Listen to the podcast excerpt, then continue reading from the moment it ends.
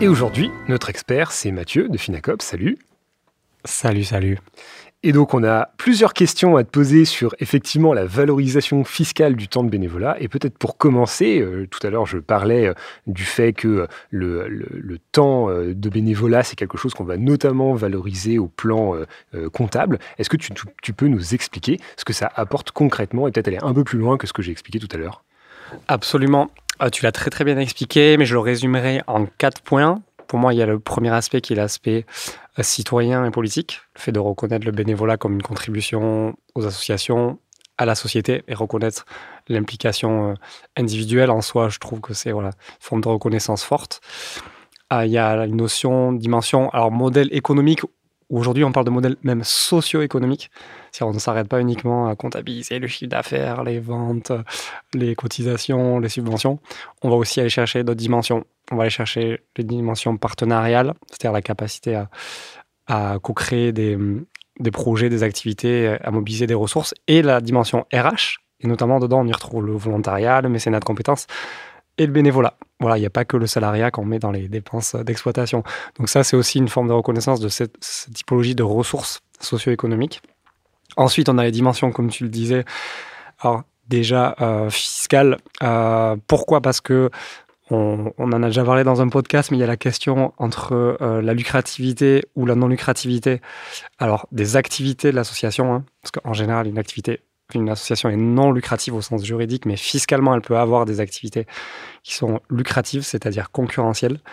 Et pour cela, pour apprécier ce seuil de lucrativité ou non lucrativité, on a le droit de retenir euh, pas que le chiffre d'affaires, mais aussi les moyens utilisés par l'association, notamment le bénévolat qui peut venir renforcer le poids du secteur non lucratif et donc venir diminuer le risque fiscal ou la fiscalisation d'une association. Ça, c'est une dimension forte. Et ensuite, il y a aussi une dimension alors plus ouais, économique, financière qui est euh, quand on, va chercher des subventions ou certaines typologies de produits, il faut souvent justifier de cofinancement. Et le fait de donner une valeur au bénévolat, ça peut permettre de justifier justement ces fameux cofinancements. Peut-être en, clarification, à un moment, tu as parlé de volontariat. Est-ce que tu peux nous faire un peu la, différence entre bénévolat et, volontariat? Ouais. Alors, le bénévolat, c'est euh, normalement exempt de toute euh, contrepartie. Euh, c'est vraiment, comme tu disais, un abandon de, de, soi. Hein, on se dépouille de son, de son temps. le volontariat, c'était pour avoir une forme de reconnaissance. Alors, un peu, si je devais caricaturer entre bénévolat et salariat, c'est-à-dire donner des formes de rétribution possibles qui ne sont pas assimilées à du salaire. Donc, euh, notamment ben, les services civiques qui ont droit à des. Euh, on parle d'indemnité. Voilà. Un peu assez proche finalement de ce qu'on retrouve pour les étudiants avec les, avec les stages. Et euh, du coup, encore une question de clarification. Est-ce que c'est vraiment obligatoire de déclarer le temps de bénévolat dans sa comptabilité? C'était notamment une question entre, entre Yael et moi. Moi, je le fais dans mon asso. Yael ne le fait pas dans son mhm. asso. Est-ce que c'est obligatoire? Alors oui, il faut savoir que jusqu'en 2019, jusqu'en 2019, c'était non. Et jusqu'en 2020, alors je dirais, enfin à partir de 2020, c'est oui euh, ou non. Ça dépend de la taille de l'association, de montant de subvention et est-ce qu'elle est euh, soumise au fameux plan comptable associatif qui est réglementé. Donc ça, il faut regarder précisément. Il y a une liste d'associations, notamment quand on a plus de 153 000 euros de subvention, de dons, voilà, ou euh, un montant de subvention qui est important. Donc tout ça, il faut regarder en détail. Mais dès lors qu'on est dans le plan comptable associatif, maintenant, par défaut, il faut valoriser le bénévolat. Ça devient la règle. Euh, pour autant, euh, si on n'est pas capable de le valoriser, ou si on ne souhaite pas le valoriser, il faut euh, le dire et l'expliquer en annexe. Voilà, on reste quand même libre. Ok, est-ce que peut-être juste là, effectivement, tu donnais des seuils, il y a quand même un, seuil où on n'est pas obligé de faire. oui. de faire tout ça? Exactement. Souvent, c'est le montant des subventions ou des dons. C'est ça. 153 000 bah, euros de subvention ou 153 000 euros de dons. Et ensuite, c'est si une collectivité nous octroie une subvention, de mémoire, c'est 75 000 euros. D'accord, mais du coup, en fait, on parle quand même de grosses associations. Ouais. je sais qu'après, je suis très très petite, mais quand même. Et alors, du coup, une fois qu'on a dit que c'est obligatoire par défaut, comment est-ce que ça, se calcule? Quel type d'activité on va comptabiliser dans ce temps de bénévolat? Par exemple, euh, là, quand on fait une réunion entre nous, j'imagine que ça, c'est comptabilisé au sens où on est capable de dire bah, la réunion, elle a commencé à telle heure, elle a fini à telle heure. Mais si moi, le soir, je travaille pendant une demi-heure justement sur la compta de mon asso, euh, c'est quelque chose que je ne peux pas euh, mesurer en temps. Est-ce que ça rentre dans ce temps bénévole? Alors, je te dirais oui, parce que la compta, c'est une activité en tant que telle.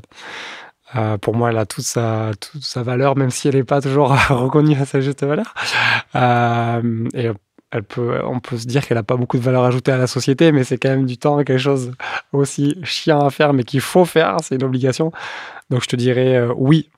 oui, après, on pourrait se poser la question sur l'activité comptable entre la typologie de euh, d'activité comptable, puisqu'il peut y avoir des choses très basiques, très administratives, d'autres plus de la tenue comptable, d'autres de la révision comptable.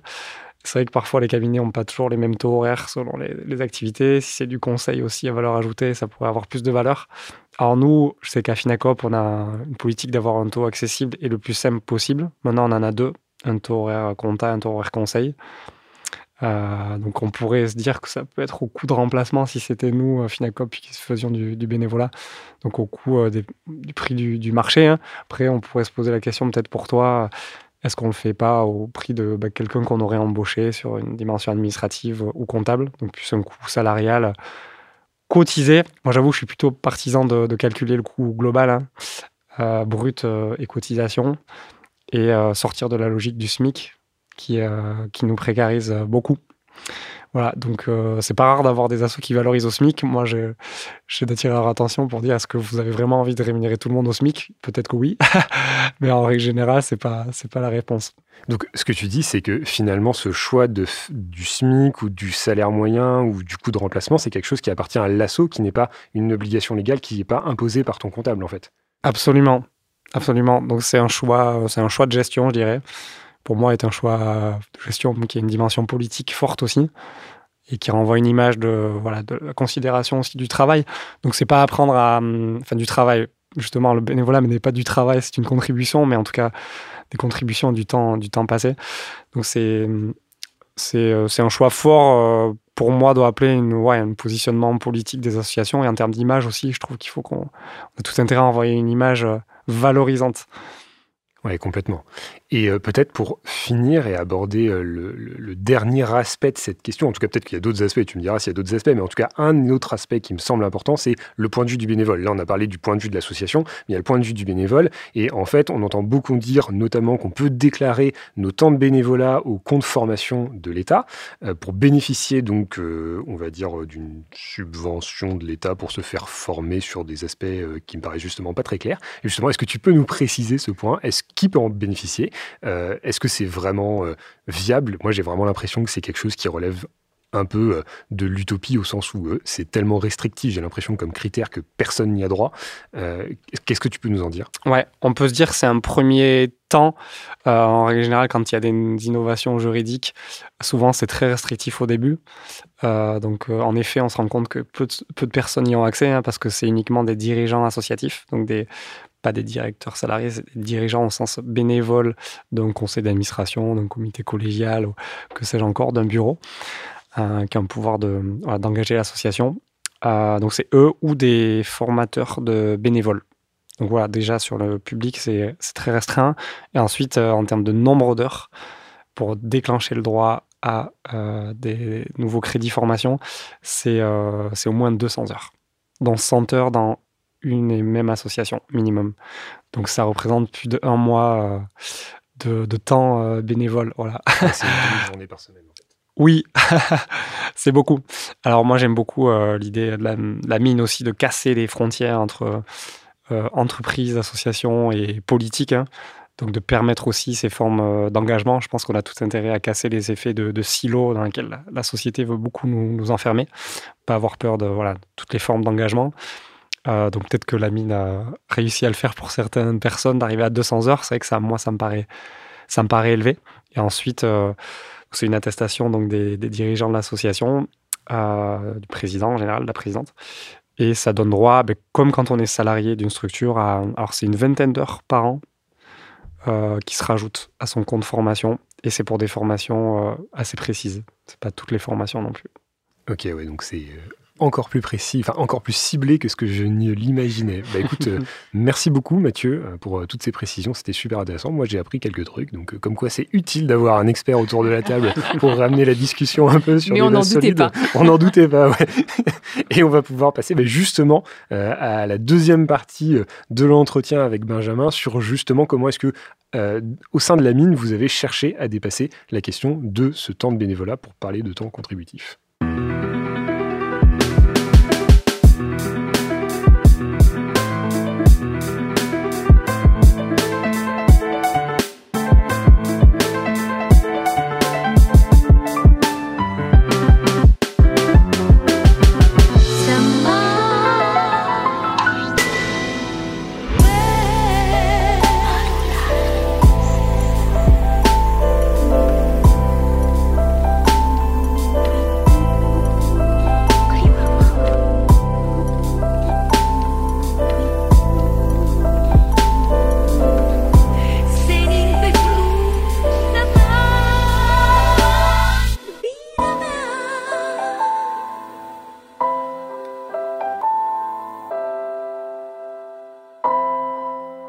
Question d'assaut. Le podcast par et pour les assos.